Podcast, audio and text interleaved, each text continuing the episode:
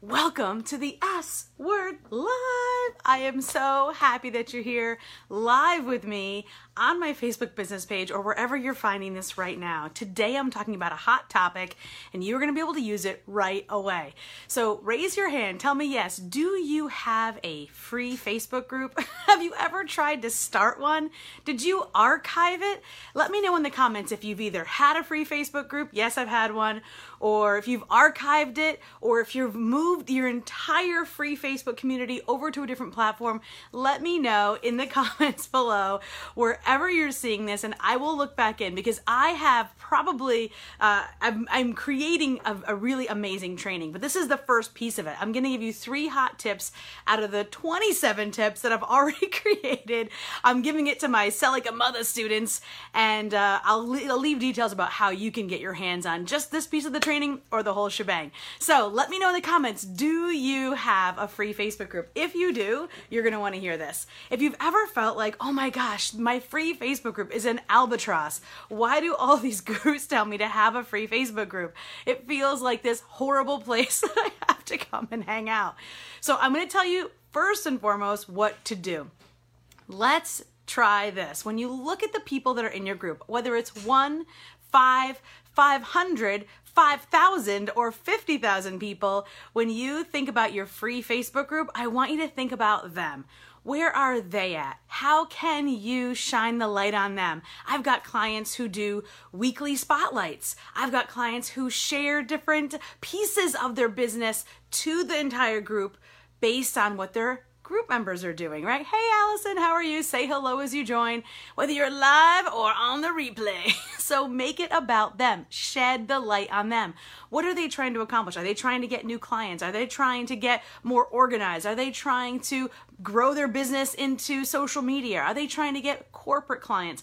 What type of work are they working on right now? Make it about them. Shine the light on them. Let them share things. And here's the second tip. Do not try to make it some pre-programmed curriculum.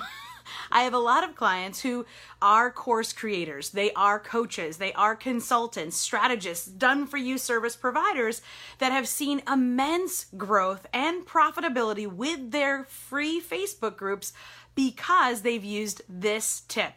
They've looked at, they were, before they met me, they were looking at it in this totally academic format where if someone had signed up for their free Facebook group, they needed to come and receive some sort of uh, timeline of content. I'll be honest, when I go to a free Facebook group, this is social media. I want to be social.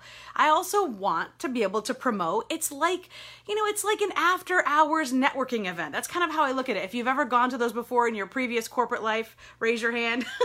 Have you ever gone to those networking events after hours where there's like, there's beer, there's wine, there's cocktails, there's finger foods, but there's also business going on. There's also connections being made. What's up, Mila? Hello. Say hello as you join, whether you're live or on the replay. Let us know. If you have a free Facebook group, put the link below. Let's check it out, because bottom line is you definitely have a, a, probably at least one hundred things we could do differently, but I'm going through three today. So keep on listening. If you're just catching, you go back in the beginning, and I'm going to keep going. So here's what I want to talk to you about. When you think about this curriculum, what you're actually going to be sharing inside of your group, I want you to think about, how can you make it social? How can you make it a place where people can get to know each other? Not just you, but how can they connect with each other? And that leads me to the point, which is number three, which is what to do again. Do make it fun. So, for example, what I mean specifically, how do you make it fun? What's fun? What isn't? Hey, Elizabeth, how are you?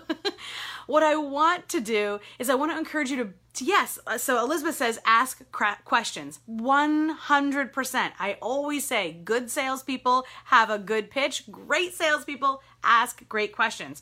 So to be able to do this, what I'm encouraging you to do is to think about your own life. For example, uh, my son just started second grade, and so I was asking questions about advice for, you know, the the best, you know, fun pictures, or and you know what lunchbox to have, and different things that were going on in my life. When he learned to ride a bike, I asked about what the best bikes were and how, where, how do you, when do you take the training wheels off? When he lost his first tooth, I talked about, you know, I asked, what do you pay the tooth fairy? You know what I'm saying? Like, so, hey, Latasha. So I'm definitely really using parts of my own life in there, because guess what? The women that are in my group are probably experienced, have gone through, or are going through similar situations. Because what is the goal of the group? Again, it's it's a social environment where networking and business gets to get done, but it's not the only thing. It's not just content creation and content consumption. This is a place, a social gathering. Picture it as like your house party, and you get to connect people that that are that have things in common. You get to introduce Bill to Suzanne, and Suzanne to Bob, and and talk about what they have in common. Hey, Bob, did you know that Suzanne had been to Africa just like you? Oh, really? And boom, now they're talking. So whatever is happening, what's up, Pamela, in your business and or life, in your group, share it. So having fun with that. We had caterpillars today, this whole summer. All about caterpillars. You might never know as much about caterpillars as if you were hanging out in my group. And so I talked about the caterpillars because my, my child wanted to rescue the caterpillars because he knew that the birds were going to eat them. We created an enclosure and they became butterflies. So I guess I wrote it off as a, a science experiment, but I shared it with my group members. A lot of them had a lot of fun things to say. But what did it do? It created conversation. So all of this, I, I also want to say this part. I do not spend twenty-four hours a day in my group. I go in at very specific points of the day that are measured. I use the Pomodoro method, which if you're not familiar with that, that's a whole nother training. But the goal is, is this, is laser focus in the group, focus on them, don't make it a curriculum, and do have fun. So if you missed the most of this training, go back to the beginning, hit replay. I will see you on the other side. There are going to be links to click. Check those out. I've always got new awesome things to share with you to help you make sales more fun and simple. I spent twenty years in the field teaching people how to sell millions of dollars of products and services from Manhattan to Detroit and beyond, and I want to share that with you. So thank you so much for joining me on the S-Word Live, and I will see you again next week, twelve thirty p m Eastern, right here on my Facebook business page. Bye, guys. Ah!